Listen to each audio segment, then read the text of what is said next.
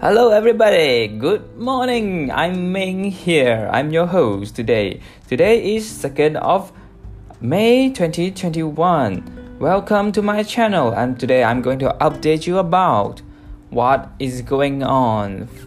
Uh, it's the next episode from my previous ep- uh, previous episode, and I'm going to talk about what's happening to my annual leave. Am I able to claim it back?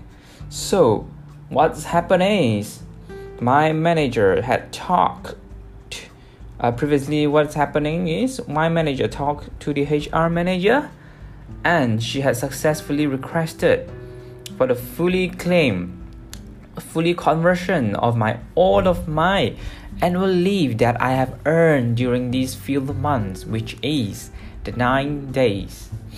And i should be able to get these 9 days in a monetary terms.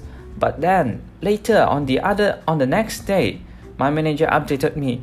Oh we still have to discuss about this. And then later i think they have that my manager at this and the hr manager had discussed with casey. And later they came back to me that they were only able to fight for me to get four days of annual leave in monetary terms in instead of nine days.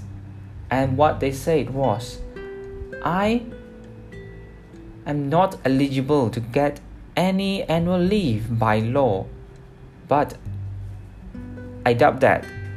Before we discuss more about whether I can get uh, these annual leave or not, let's talk about what happened in the discussion. And what they shared with me was Casey didn't even want to give a single day, but HR and my manager they they asked for me. And they fight for me for four days.